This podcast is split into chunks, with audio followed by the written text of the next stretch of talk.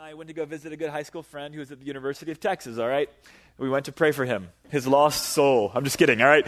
Our time would have been better spent if we had prayed for him, because instead what we did was this. We got to his apartment one day, and we were waiting for him to come back for class. We had some time on our hands. We were just hanging out waiting for him. And so we were in his apartment, and he lived by himself, actually. We were there all by ourselves, waiting on him, and so mischievousness struck us, all right? And so we went to his fridge, and I found a few slices of bologna, all right? And I took the said slices of deli meat, and I tucked them inside the actual air vent that was right above and in his living room. Not a problem through the fall as AC was kicking, right? But he noticed through the months of October and September, there was kind of a faint odor that was kind of emitting from his living room. He couldn't really identify that said odor, didn't really know what was going on exactly, but he knew that something was a little off, all right? Now, it wasn't so bad that he didn't necessarily call in maintenance crews yet, until winter hit, right? And then the heat turned on, all right? And as hot air blowed over that deli slices of meat, all right, through the vent, that place became, frankly, intoxicating, and you couldn't even live there, all right? And so he had called maintenance crews in, trying to define and identify the source of the horrible smell. Maintenance crews unpacked at everything, looked in pipes, looked in vents, couldn't find anything, could never find the source of the issue, all right? Finally, one weekend, he was depressed and discouraged. He decided he would just take off, all right? And so he went somewhere else because he couldn't handle it anymore. And he came back after a weekend away, and he found a horrible moldy stain on his couch, all right? Where he began to look up and notice that there was something dripping, and that meat had liquefied, all right? And it began to drip, and not just ruined his couch, but it made that place absolutely unlivable. Now, why do I tell you that? Don't report me to the police, all right? Statute of limitations on said experiences, right? But I tell you guys that story because at least I think for him, there was an unseen enemy that he was facing, all right? He knew that something was going awry, but he couldn't locate it. He couldn't identify it. It was an unseen threat to his very life, all right? To this very sanctity of his home, all right? And little did he know this because of all of his apparently best high school friends, all right? At least that was my friend's experience. I'll tell you guys, as we look at 1 Peter 5, we're going to look at our unseen enemy, all right? And it's going to be a little bit more intimidating than a few slices of bologna inside of a vent that makes life smell bad, all right? We're going to look specifically at an unseen enemy that thwarts your life, whose very desire and very purpose is to destroy you. Why are we here this morning? Why are we kind of jumping into this topic in our series on college matters this summer? Why are we here? If you guys remember a few weeks ago, we talked a little bit about the fact that we not just have a relationship with Jesus Christ, but that relationship with Jesus Christ is absolutely secure. Marty Scott talked about the topic of eternal security, that no matter what you could do, you could never merit eternal life. You could never merit and qualify for a relationship with God on the basis of what you could do. And so not only did you not merit that relationship, but you also can't lose it. You didn't gain a relationship with Jesus Christ on the basis of performance, and you can't lose it on the basis of performance. You have a relationship that is eternally secure, that nothing can separate you from the hand of Jesus Christ. Nothing at all. Last week talked, or 2 weeks ago, the week after that, we talked a little bit about the fact that we've been given the Holy Spirit. We have an opportunity to walk with an incredible resource.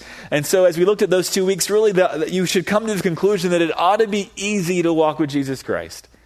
It ought to be natural to be growing in a relationship with Jesus Christ, because if we have these incredible resources known as the Holy Spirit, and we have a relationship with God that is absolutely safe and secure, then surely we can take a risk and surely we can be growing. The reality is we find that often it's not easy at all to walk with Jesus Christ. That often we find that there are opponents to us and to our walk with Jesus Christ that are not just external, but even there are internal ones at times as well. That walking with Jesus Christ is incredibly difficult. Well, why is that so?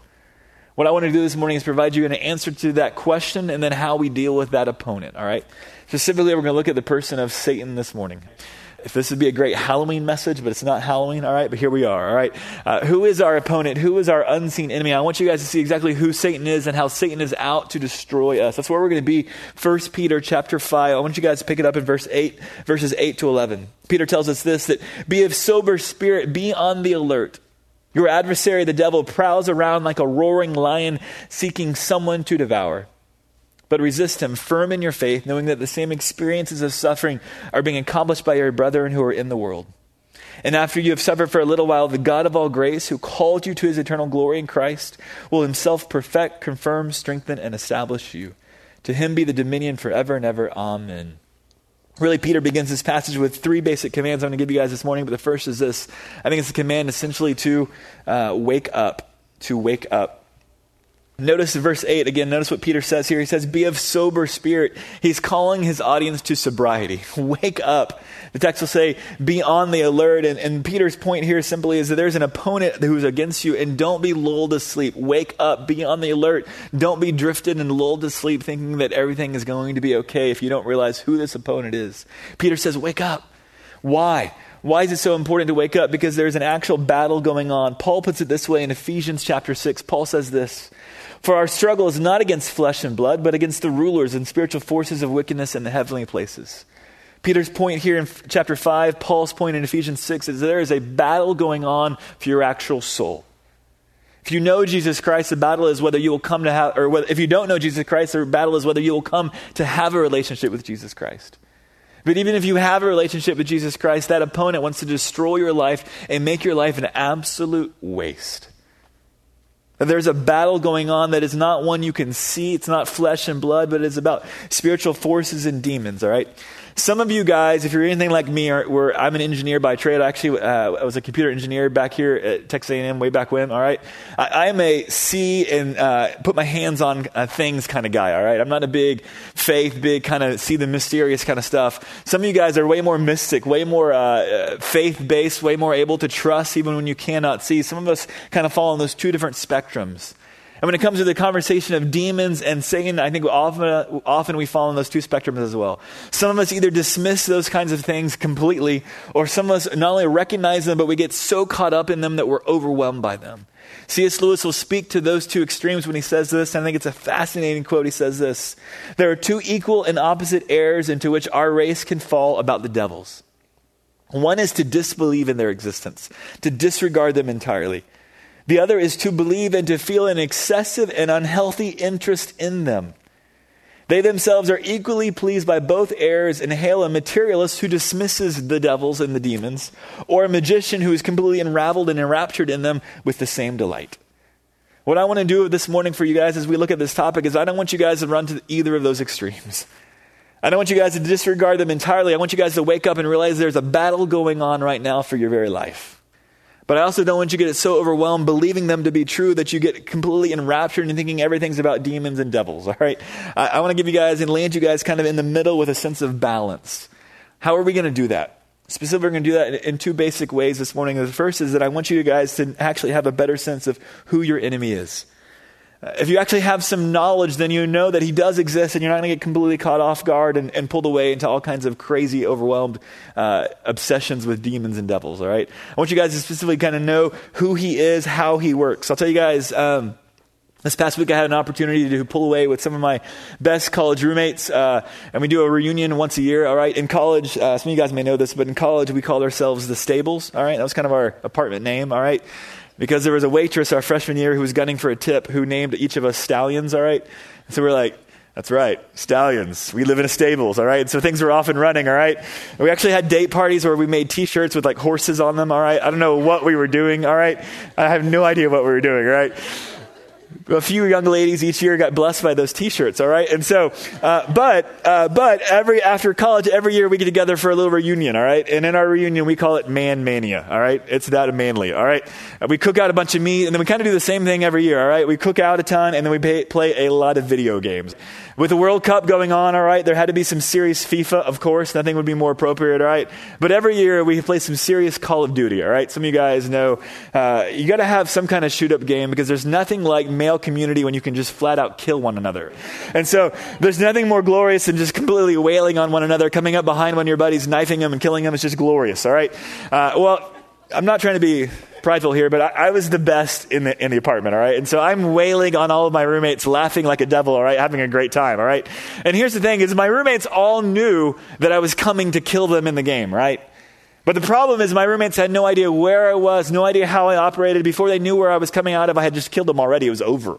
See, you can know who your enemy is, but if you don't know how your enemy operates, you have no chance in standing guard. My roommates still have no chance standing guard against me, all right, in Call of Duty, all right? That's why they call it ghosts, right? I'm ghost, all right?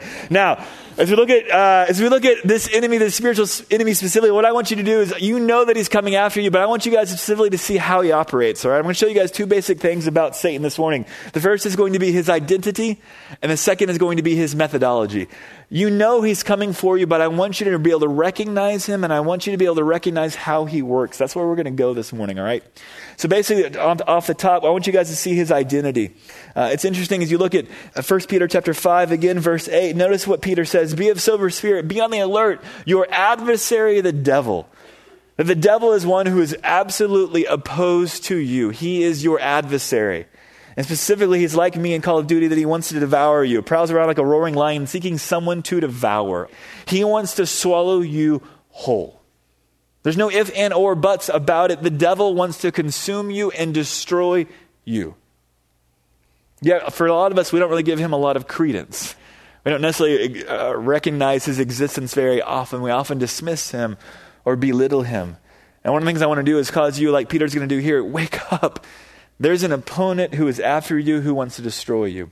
One of the best passages on the devil comes in John, or in 1 John chapter 5, verse 19. It says that we know that we are of God and that the whole world lies in the power of the evil one. That he is out to destroy you, and that actually, as we look at the present world order, he has an amazing amount of power in this day and time. Paul will speak of him, I think in Ephesians 2, will say that the devil is the prince of the power of the air. That in this current age, the devil does have a lot of power. That's why John will say that the world lies in the power of the evil one, that he is incredibly powerful.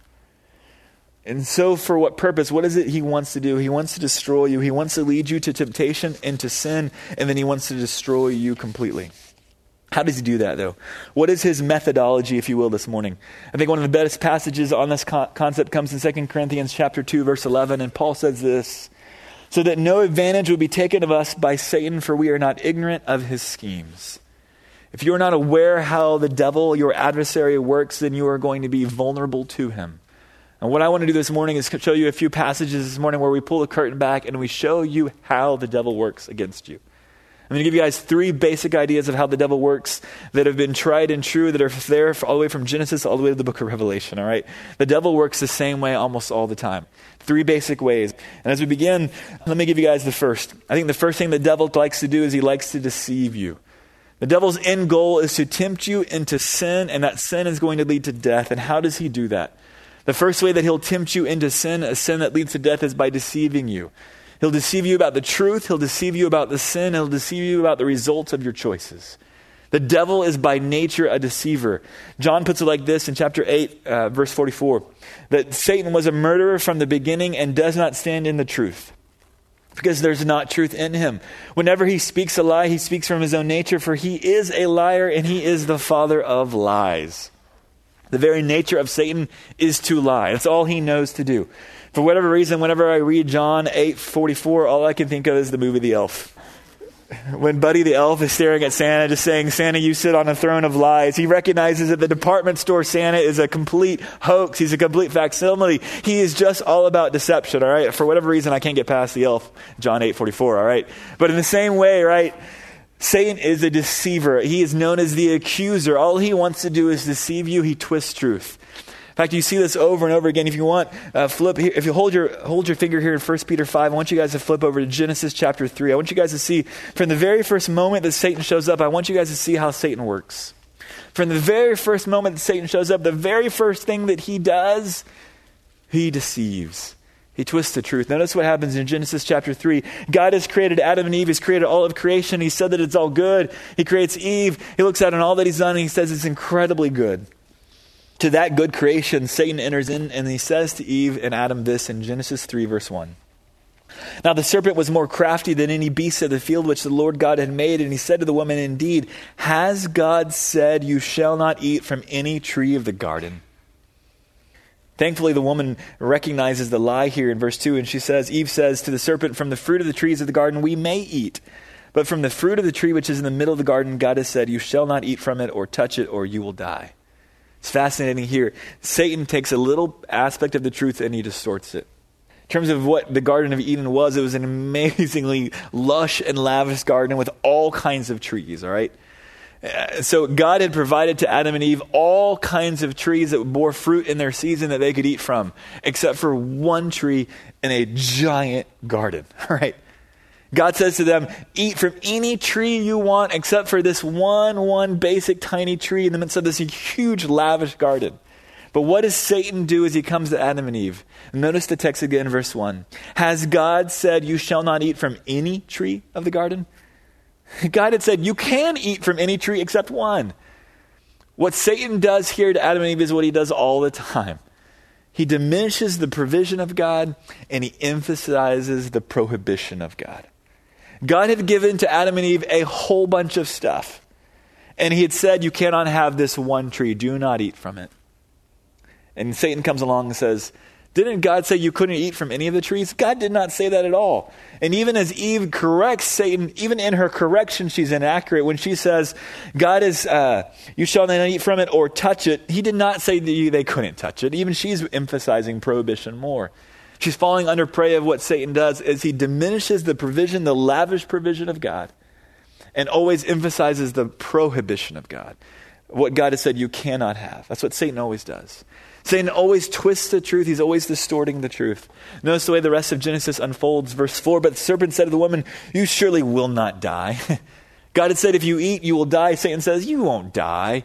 Completely lies to her straight in the face. Verse 5, for God knows that in the day that you eat from it, your eyes will be open and you will be like God, knowing good and evil. In verse 5, there's an aspect of that. That's true. They will know good and evil, maybe in a way they hadn't experienced before, but it is not that they're going to be like God. Satan always deceives. I'm going to tell you guys, as you look at your own lives, you can flip back, keep your finger here in Genesis 3, we'll come back a little bit. But even as you look at your own lives, every single time we're tempted in sin, I promise you there's a lie that you are buying into that's sitting there determining your choice. Every single time that you fall into some kind of sin, you are believing some lie. Satan has come along and he's distorted the truth that God has delivered to you, and you've bought into a lie that he's got you hook, line, and sinker on. Every single time we fall into sin, we've fallen into a lie that he's delivered over to us and that we've bought into. Adam and Eve will take the fruit of the garden, or the fruit of the tree that they weren't to eat, and they will eat and they will die. They will take what was not theirs. They will be tempted and they will sin and then they will die. Satan's never honest about what's going to happen. He's never honest to get you to take what you should not be taking, and he's never honest with you before that as to what's actually going to happen.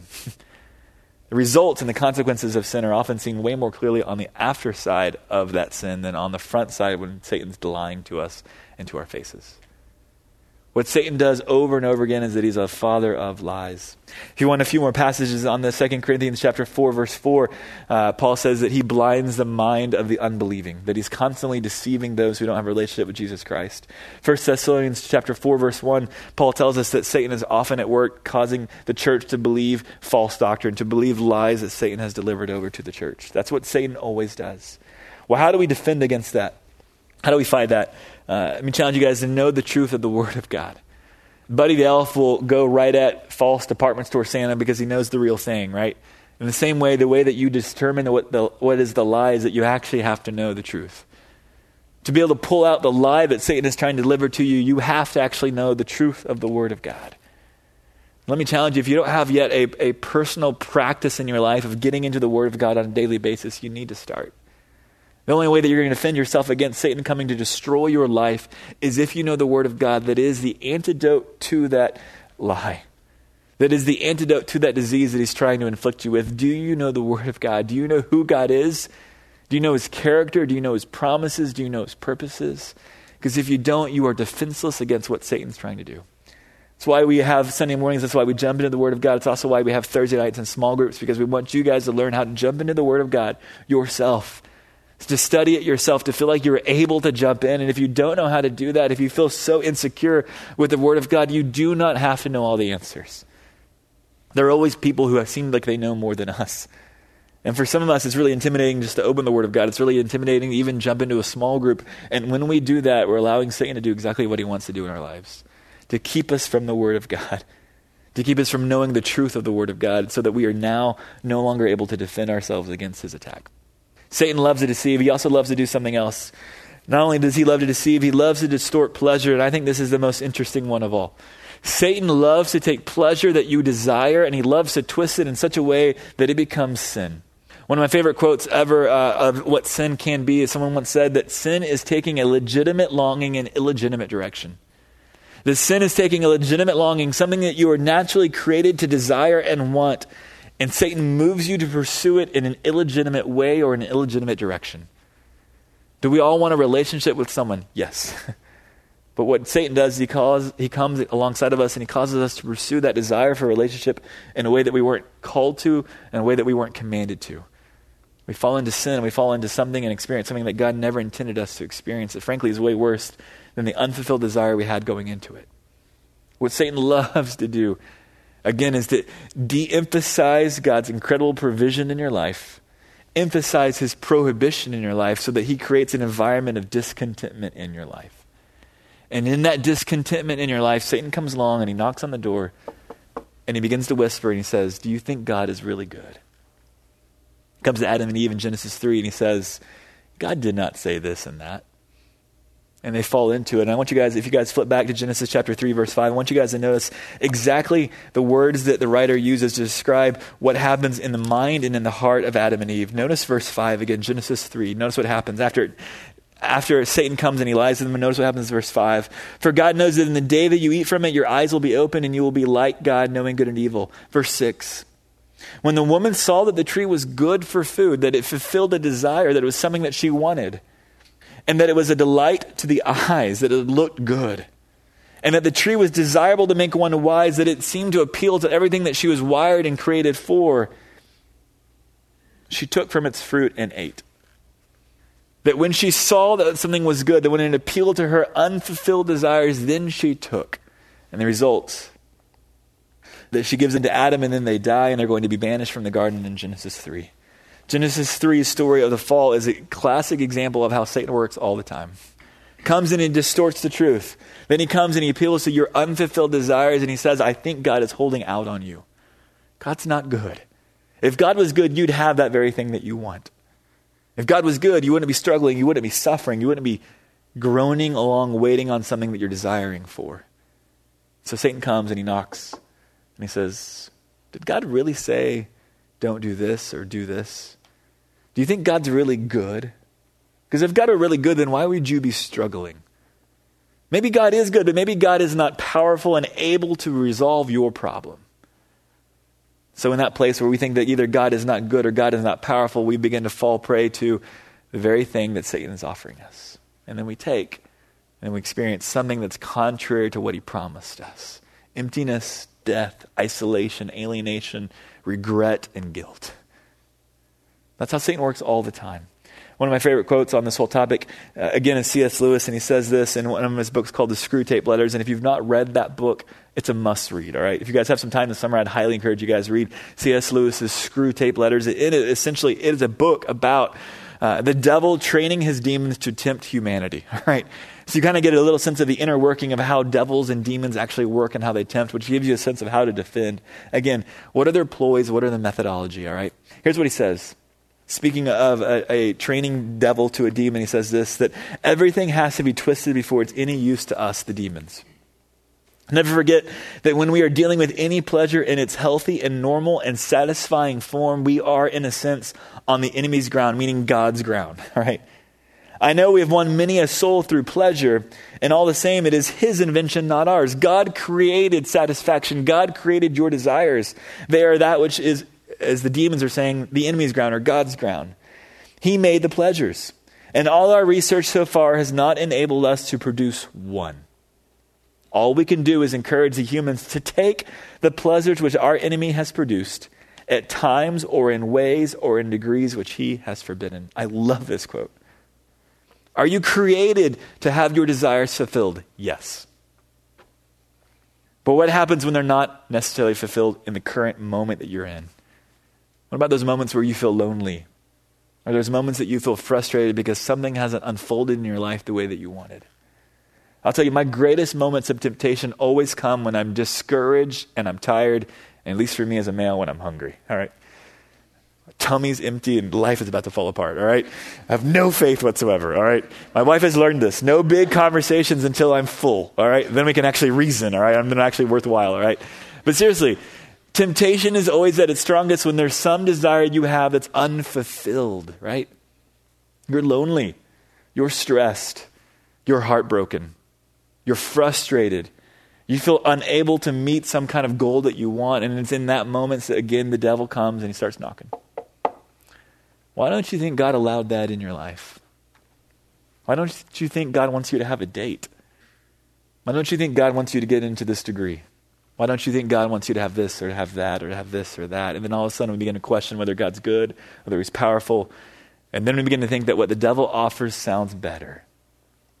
And what I love about this quote is the idea that basically what the devil does or what the demons do is they come and they tempt us to take and to experience satisfaction in an area that we're not experiencing satisfaction, and to do it in a way, is at a time, in a way, or in a degree that God forbid. Does God want you to experience sex? Yes, he created it. I think he knows a little something about it. But for whatever reason, he said, I want you to experience it within these contours and within these confines. And what the devil does is says, hey, oh, don't worry about those prohibitions. Not a big deal. Don't you want to experience this? Don't you want to experience that? It's not just sex. It's every realm of our life. It's greed. It's frustration. It's whatever it is that we don't feel satisfied in. Satan comes and goes, I want you to experience satisfaction. It's interesting to me in 1 Peter 5, in this very passage about the devil, notice verse 10. Why does he bring up the topic of suffering? Notice he says in verse 10, after you've suffered for a little while, the God of all grace who called you to his eternal glory in Christ will himself perfect, confirm, strengthen, and establish you. Why does he bring up the topic of suffering? Well, first, I think as you look at the book of 1 Peter, one of the things we realize is that suffering is a very normal experience for the believer in Jesus Christ. Why? Because this life is not the life that we're ultimately looking for and that we're ultimately hoping for. That if we're not experiencing some level of dissatisfaction, then we've missed the world that we're looking for, because this is not the kingdom. This is not heaven. We're waiting on a future day where that king will return and he'll establish a kingdom and we'll actually be in his presence. And in that day, all of our desires will be fulfilled to the very height that we were created to experience fulfillment. But until that day, don't confuse the day that you're in. Doesn't mean that this time and in this period of life is going to have no satisfaction. It's going to have amazing satisfaction. And the satisfaction is simply a teaser and a taste of what's coming ultimately. And this is a foreshadow of what's coming to an extent and to a degree that you can't even imagine. But don't get confused. In the midst of this present period when you're not experiencing the fulfillment of all satisfactions and desires that you want, don't confuse the days. Satan comes into suffering and he says that God's holding out on you, that God wants something. God doesn't want you to have something.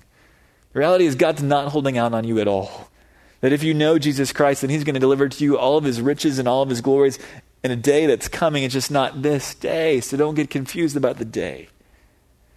Realize there's going to be some element of waiting, some element of self-control that's necessary. Which is why I want to tell you guys, as you look at suffering, as you look at those times and those places in your life where you don't yet experience fulfillment, let me say this. Exercise self-control and patience. Not taking what you want when God hasn't provided it, and waiting for when God will provide it. Temptation is always taking what we don't feel fulfilled in at a place and at a time that we deem that we want, not at a place and a time that God has provided. That's what sin always is. Taking a legitimate longing, something we were created for, and moving us in pursuit of it in an illegitimate way. Either in a place or at a time or with a person that we were not called and commanded to experience it. That's what sin always does. That's what Satan loves to do, is he loves to take us and distort those very pleasures. So let me give you guys the third thing that he does. Not only does he deceive, but he distorts pleasure, and then lastly he divides and he conquers. I think this is a fascinating one. In John chapter 17, Jesus praying for his disciples says this. He prays that they would be kept from the evil one, the devil. Why? What does he hope to accomplish in their life if they're kept from the evil one? Well, it's this, that they may be one even as the Father and I are one. That essentially what Jesus is praying for in the high priestly prayer in John chapter 17 is he's praying that his disciples would experience unity. And he's praying that they would be kept from the devil. And if they're going to be kept from the devil, then they can experience unity. And so you begin to realize really quickly that what the devil wants to do is disunify the body of Jesus Christ. That what the devil wants to do is divide and conquer one another. The devil wants you to think that you're the only one experiencing what you're experiencing. The devil wants you to think that your failures are the only one, that no one else is experiencing those failures. The devil wants you to believe and actually expect that what you're wanting for, what you're not finding fulfillment in, you're the only one experiencing. You're different. You stand apart. And then he begins to isolate you in the midst of that place. It's fascinating to me back in First Peter chapter 5. Notice what he says in verse 9. Resist the devil. Firm in your faith. Why? How do you resist the devil? Notice what he says here at the end. Knowing that the same experiences of suffering are being accomplished by your brethren who are in the world. What the devil wants to do is isolate you and make you think that you're the only one who's experiencing something. And Peter says to a group who's being isolated, no. What you are experiencing, others are experiencing as well, so don't stay quiet and don't stay hidden. The very thing that I hope for you guys in terms of your experience within a church setting is that you guys would connect and that you'd confess sin even in community. That honestly, we can gather here on a Sunday morning, right? We can have community. But what level of life exchange are we actually having? You guys need to be experiencing community. This is a starting spot where we're reminded of truth. We have an opportunity to collectively and corporately worship. But what you guys ultimately and most significantly need is an experience within community where people know you and that you're open to them. They know the good about you and they know the bad. Because when sin stays hidden and it stays in secret, that's when it's powerful. The moment your sin, the moment your failures are brought out on the table, they're diffused and all the power is gone, right? But in secretness and in hiddenness, your accuser continues to accuse you of your failures and remind you this is all you are. All you are is how you fail. But in the Christian community, when those confessions and that stuff comes out and it gets put on the table, we are able to recognize as a group, no, we are not our failures because we have one who's forgiven us. Our enemy is an accuser. Our Savior is a Redeemer. And our Savior is more powerful than our accuser. Which is why death did not hold him, but he rose from the grave after 3 days after death on a cross. And his resurrection shows that he's more powerful over sin and death and the devil. That's our hope. And the Christian community is supposed to be a place where that hope is experienced. When our sins are brought out in the light, we find community, we find authenticity. And in that place, we find forgiveness, we find reconciliation, not just with God himself, but even within the community. A community reminds us we're not our failures, that our failures are not the end of us and they are not the mark of our identity. What we're marked by is the fact that we've been bought for a price by a Savior who's come, who's given his life up for us so that we can be something different. That's my hope for you guys, is that as you look at the way that the enemy comes at you, do you realize that he's going to try to isolate you? I had an opportunity on a long plane trip to Europe this summer, like watching 4 movies, all right? One of them was Divergent. I don't know if you guys have seen Divergent, all right? So you guys have like read all the books, all right? Seems a little bit like Hunger Games to me, but kind of different, right? All right? But there's a group of people who don't fit a certain class of things, and so what ends up happening is that everyone wants to, in a sense, bury them and obscure them and remove them. But eventually, two people who are divergent, who of course have to both be beautiful and have to both fall in love, right, are going to come together, right? That movie's got like romance, it's got fighting, it's got something for everybody, women and men, all right? So, but again, the idea is let's keep these divergent people who are different, let's make them think they're alone. And let's remove them from community, let's let them not find one another, let's keep them suppressed and hidden so we can remove them and destroy them. It's exactly what Satan does to the Church of Jesus Christ. Let's separate, let's divide and conquer like fire logs. Let's remove the logs of fire so that the fire will die out. What we are as a church is nothing more than a fire in a sense, where the logs have to be brought together because when the logs are brought together, the fire picks up. You need one another. You need a kind of experience of community in which you can find authenticity. Because in that kind of community, you'll find that sins are brought out, that we realize the church is just a walking wounded, that no one is perfect, everyone is struggling. And it doesn't take that much courage to actually open up and confess that when we realize that no one's perfect.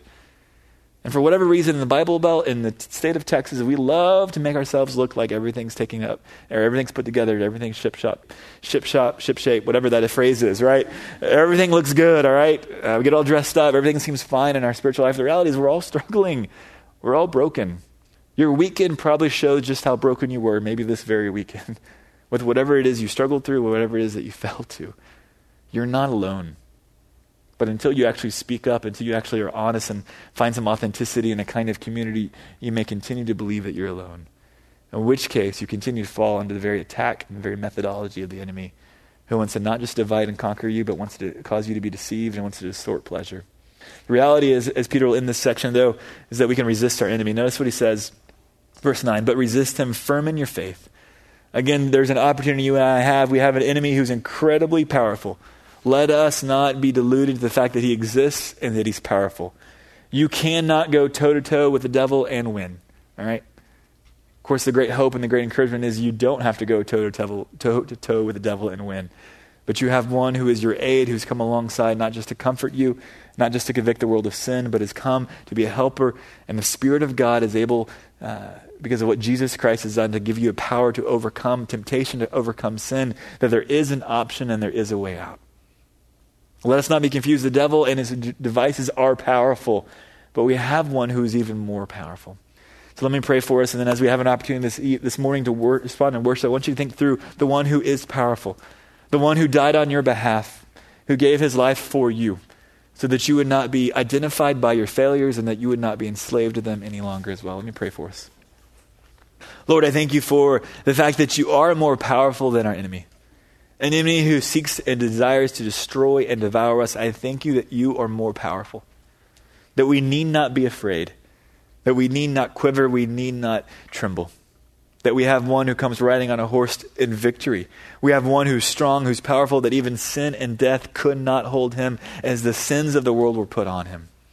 But we have one who is victorious 3 days later in resurrection, who shows that he is powerful over our enemies. And Father, I pray this morning, if we don't know you, Lord, I pray that we would today make a decision to trust you maybe for the first time. Maybe for the first time realize that we don't have to be enslaved to our sins, or that we don't have to continue to live in guilt, but that you died on our behalf so that guilt could be removed, that condemnation could be reversed, and that we could have life in you. And for those of us who know you this morning, Lord, I pray that you would help us to not be deluded by the way the enemy attacks us. You'd help us to be woken up to and sober to the way that the enemy comes to devour our life. That he constantly looks to deceive us. He constantly looks to twist pleasure. And he constantly looks to divide and conquer us. And in a summer when often we can be removed from our existing relationships and friendships, Lord, I pray that you would help us to find community with one another. That we'd be willing to go deep. We'd be willing to build new relationships, new friendships, maybe even today over lunch. We'd be willing to take a step of courage and a step of faith to befriend someone and go deeper. Maybe this week with a conversation with a friend to say, hey, I'm struggling with this and I need you to know. I need someone to ask me hard questions. I need someone to care and to see what's going on in my life, and I'm not going to allow it to stay hidden any longer. Lord, we love you and we thank you that your grace is sufficient for us, that your strength is perfected in our weakness, Lord, that you come in the midst of those places and those times and you identify with us and you say, I love you and I care mightily for you. And I want to see something different for you. Lord, we love you and we thank you. We ask for these things this morning through your Son and by your Spirit. Amen.